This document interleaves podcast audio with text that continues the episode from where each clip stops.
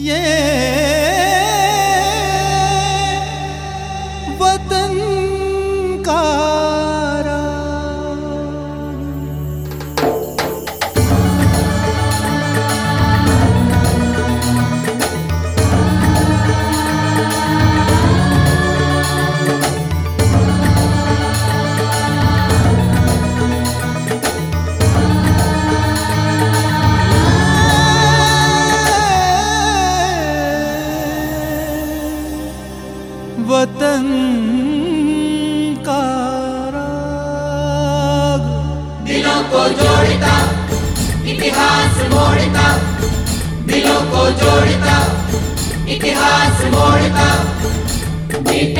इस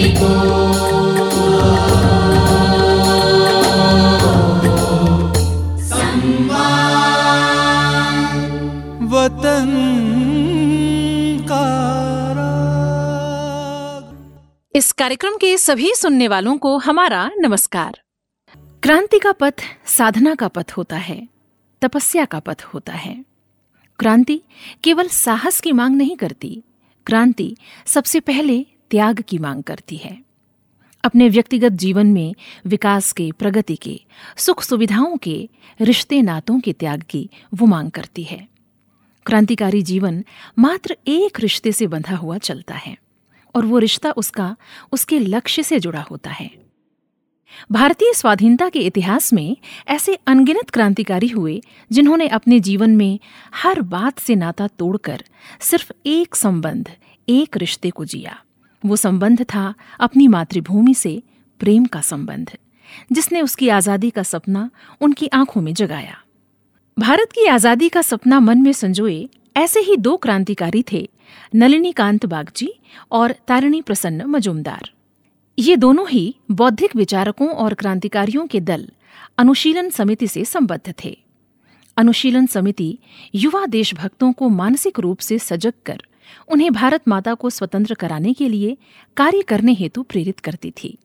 उन दिनों, चूँकि कलकत्ता क्रांतिकारियों का गढ़ बना हुआ था, इसलिए ब्रिटिश पुलिस और गुप्तचर लगातार उन पर निगरानी रखा करते थे। क्रांतिकारी भी लगातार अपने ठिकाने बदल बदल कर विचार विमर्श करते और क्रांति की गतिविधियाँ तय कर उसे नई दिशा देते। क्रांतिकारियों के जीवन की कठिनाई और संघर्ष को हम उनकी गाथा में सहज ही देख और सुन पाते हैं। कलकत्ता का मानिक तल्ला भवन भी कुछ क्रांतिकारियों का गुप्त अड्डा था, जिसकी भनक पुलिस को लग चुकी थी। परिणाम स्वरूप पुलिस ने उस भवन को घेर लिया और क्रांतिकारियों को गिरफ़्तार कर लिया। कुछ क्रांतिकारी गोली से उड़ा भी दिए गए। जो क्रांतिकारी वहाँ से निकल भागने में सफल हुए, उनमें से नलिनीकांत बागची भी थे। अपने साथियों से विचार विमर्श के बाद नलिनीकांत ने बिहार में कुछ समय छुपकर गुजारने का फैसला किया। वो भागलपुर चले गए और वहाँ अपना पूरा हुलिया बदलकर कॉलेज में पढ़ाई के लिए प्रवेश लिया। अपने व्यवहार और बोलचाल को उन्होंने पूरी तरह से बिहारी शैली में ढाल लिया। इतने प्रयासों के बाद भी पुलिस को उनका सुराग मिल गया और पुलिस ने भागलपुर में उनकी खोज शुरू कर दी। पुलिस की निगरानी का अंदेशा होते ही नलिनीकांत अपने साथियों के साथ गुवाहाटी की ओर निकल गए और वहाँ दो अलग अलग मकानों में उन्होंने अपना ठिकाना बनाया। ये क्रांति की आग थी। भला ऐसी कठिनाइयों से कब बुझने वाली थी?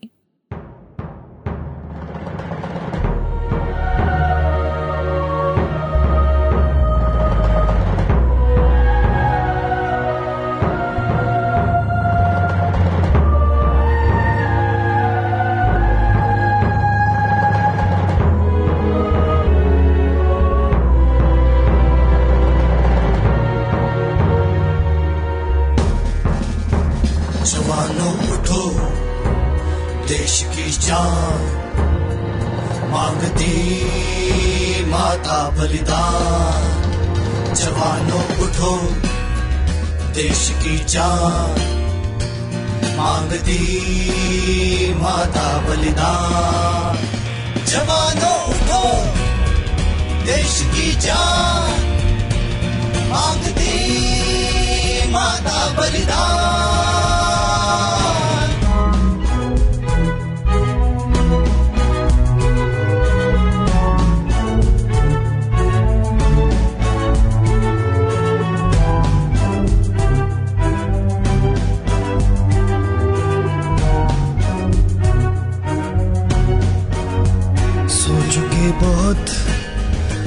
चुके वीर देखते हुए देश की परिवीर सजग मत हो अधिक अधीर। गुलामी की तोड़ो जंजीर। देश का करो आज कल्याण। जवानों उठो देश की जान।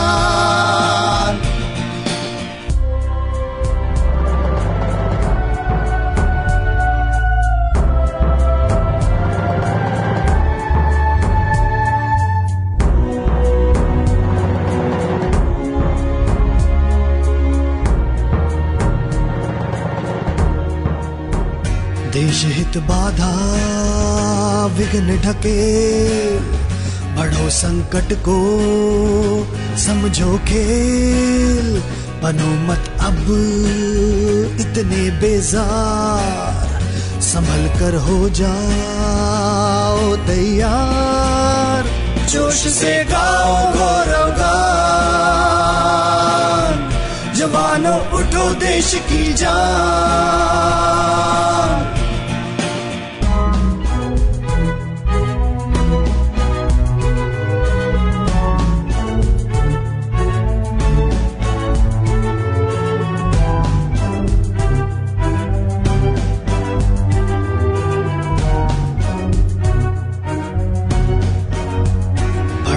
अपने को खूब संभाल।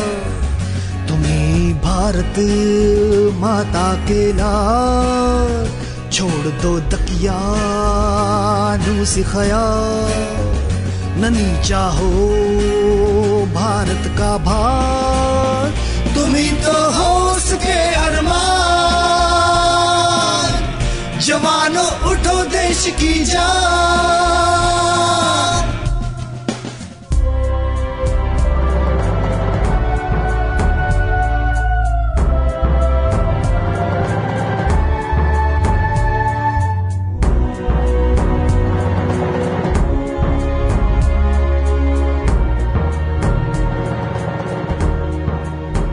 चलो वीरो, अब ठानो ठान। करो भारत माँ का कल्याण। रहे सारी दुनिया में शान। विरोधी भागे लेकर जान। हाथ में ले राष्ट्रीय निशान। जवानों उठो देश की जान। जवानों उठो। देश की जान मांगती माता बलिदान। गुवाहाटी में ये क्रांतिकारी जिन मकानों में छिपे हुए थे, वहाँ बारी बारी से एक व्यक्ति जागकर रात को पहरा देता था। एक रात, जिस मकान में नलिनीकांत बागची और उनके साथी सो रहे थे, उसे पुलिस ने घेर लिया। पहरेदार क्रांतिकारी ने इसकी सूचना भीतर जाकर उन्हें दी। क्रांतिकारियों ने तुरंत तय किया कि वे हमला करेंगे, ताकि निकल भागने में सहूलियत हो सके। ये सोचकर सभी क्रांतिकारी दरवाजे पर पहुँच गए और दरवाज़ा खोलकर पुलिस पर गोलियाँ चला दीं। परिणाम ये हुआ कि पुलिस वाले अपनी जान बचाकर इधर उधर भागने लगे। इस अवसर का लाभ उठाकर क्रांतिकारी जंगलों में जा छिपे। वे कुछ दिन जंगल में ही रहे और पुलिस उनकी खोज में लगी हुई थी। 10 जनवरी सन 1918 को पुलिस के सैकड़ों जवानों ने जंगल में उनके ठिकाने को घेर लिया। सभी क्रांतिकारी भोजन करने ही बैठे थे, जो कि उन्हें तीन दिन बाद नसीब हुआ था। पुलिस के आक्रमण ने उनके मुँह से वो कौर भी छीन लिया। भोजन छोड़कर वे तुरंत पुलिस से युद्ध करने में संलग्न हो गए। दोनों ओर से लगातार गोलियाँ चल रही थीं। क्रांतिकारियों की तरफ़ से फायर कुछ समय के बाद कम हो गया। पुलिस ने अंदाज़ा लगाया कि या तो अधिकांश क्रांतिकारी मारे गए, या उनकी गोलियाँ खत्म हो गई हैं। पुलिस ने अपना घेरा तंग करते हुए क्रांतिकारियों के ठिकाने पर अधिकार कर दिया। तीन क्रांतिकारी इस संघर्ष में शहीद हो चुके थे, और जो दो लोग भागकर निकलने में सफल हुए उनमें नलिनीकांत बागची भी थे। अगले तीन दिनों तक वो जंगल में भूखे प्यासे भटकते रहे। इस दौरान नलिनीकांत को एक जहरीले कीड़े ने काट लिया। इस कीड़े के विष के कारण उनके पूरे शरीर पर चेचक के दानों की तरह फफोले पड़ गए। किसी तरह अपने जीवन से संघर्ष करते हुए वो हावड़ा स्टेशन तक पहुँचे और स्टेशन के बाहर जाते हुए वो वृक्षों के झुरमुट में बेहोश होकर गिर पड़े। सौभाग्य से उनका एक मित्र वहाँ से गुजर रहा था। उसने उन्हें देखा तो उन्हें उठाकर घर ले आया। डॉक्टर के पास जाना संभव नहीं था, क्योंकि इससे भेद खुल सकता था। इसलिए मित्र ने हल्दी युक्त मठे का लेप और मठे का सेवन कराकर उन्हें स्वस्थ करने का उपक्रम शुरू किया। ये औषधि जीवनदायिनी साबित हुई। अब स्वस्थ होकर नरणीकांत क्रांति का संकल्प लिए ढाका की ओर रवाना हुए।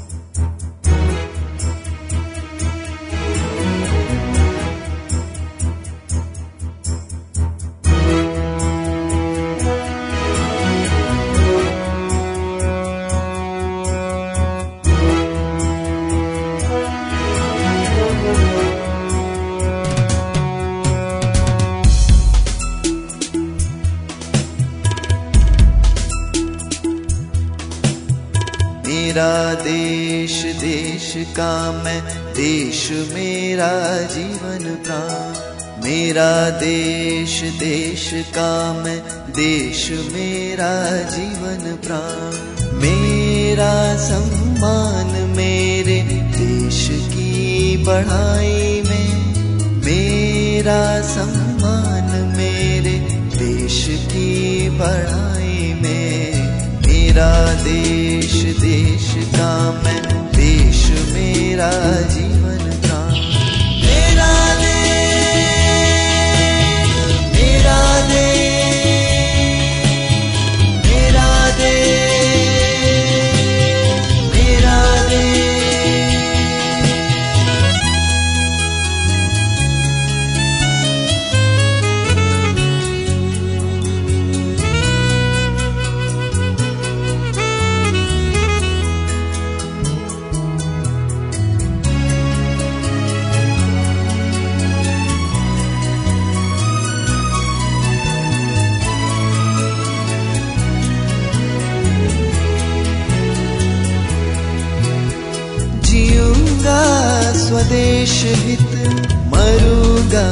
स्वदेश काज देश के लिए कभी करूँगा ना बुराई मैं।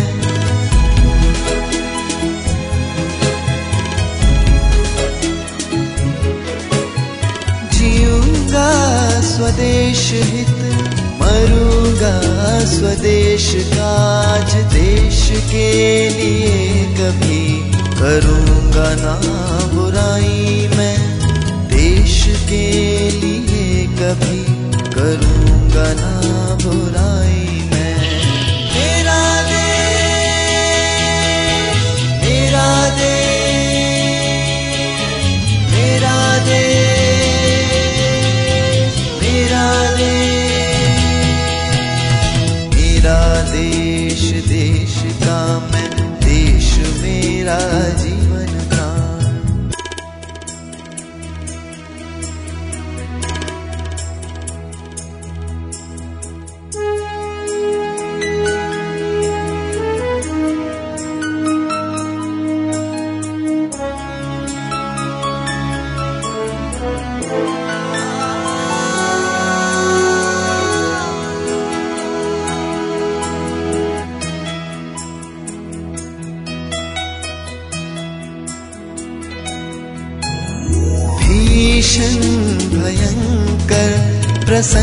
में भी भूल के भूलूँगा न देश हित, राम की दुहाई में।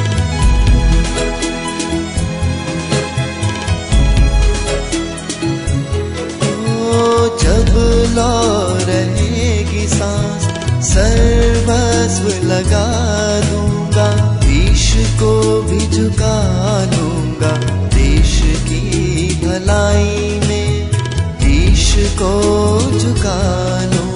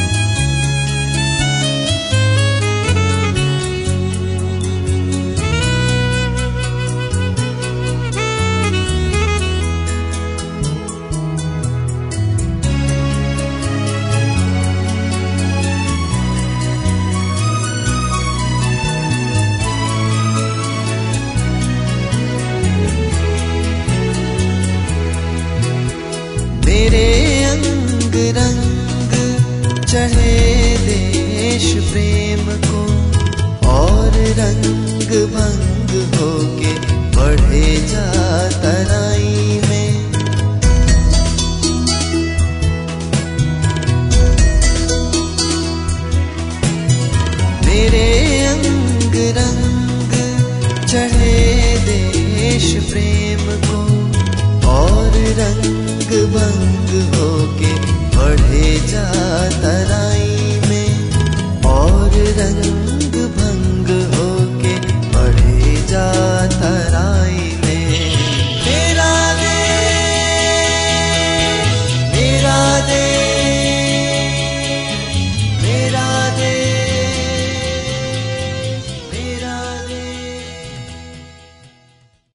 ढाका भी उन दिनों क्रांतिकारियों का केंद्र बना हुआ था। शस्य श्यामला मातृभूमि को मुक्त कराने के लिए चटगांव से लेकर कलकत्ता तक रणभूमि बनी हुई थी। ढाका में ही नलिनीकांत की मुलाकात प्रसिद्ध क्रांतिकारी तारिणी प्रसन्न मजूमदार से हुई।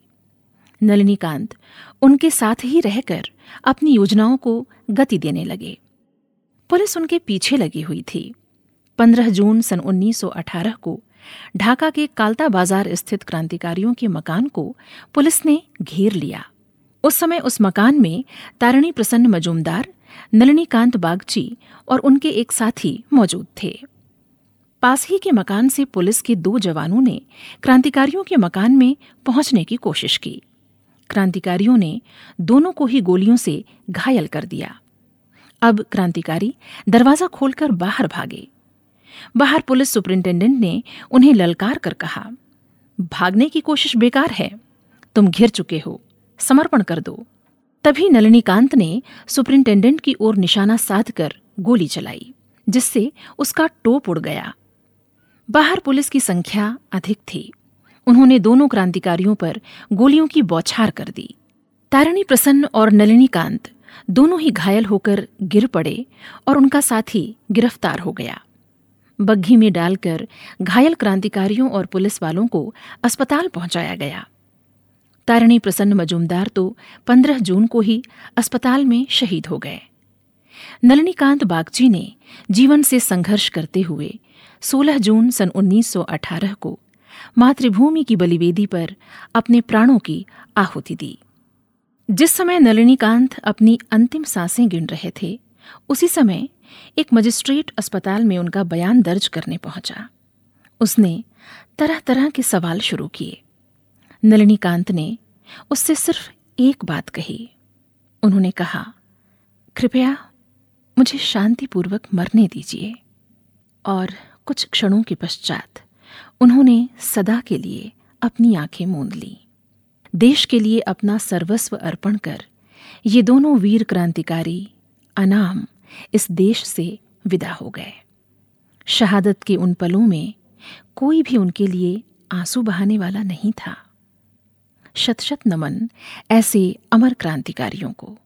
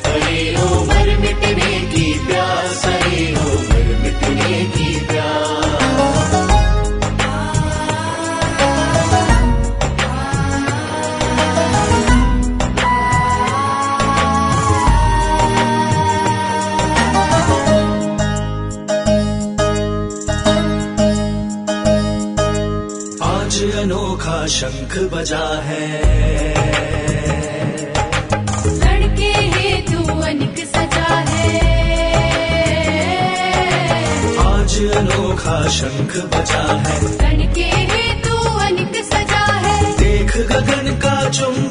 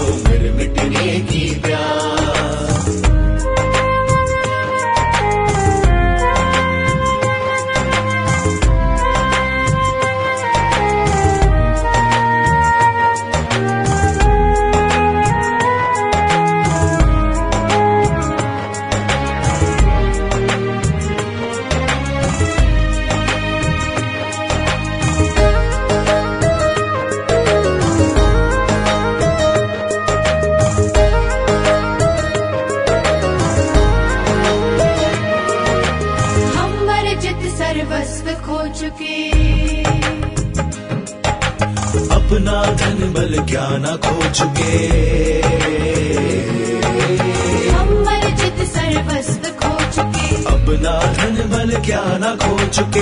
आँसू के अगाध मुझमें। आँसू के अगाध मुझमें अपने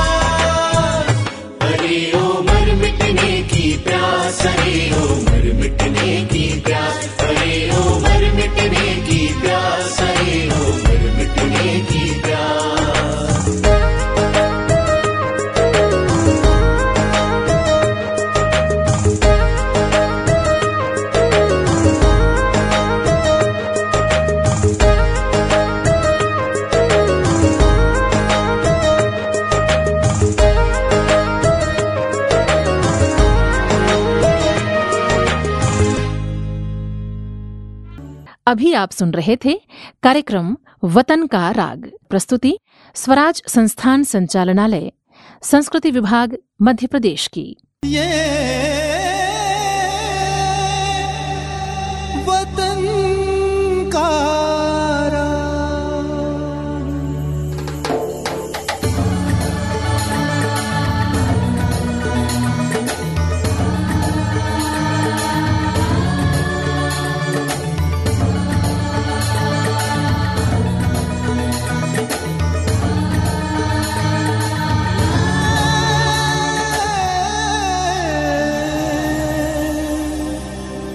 वतन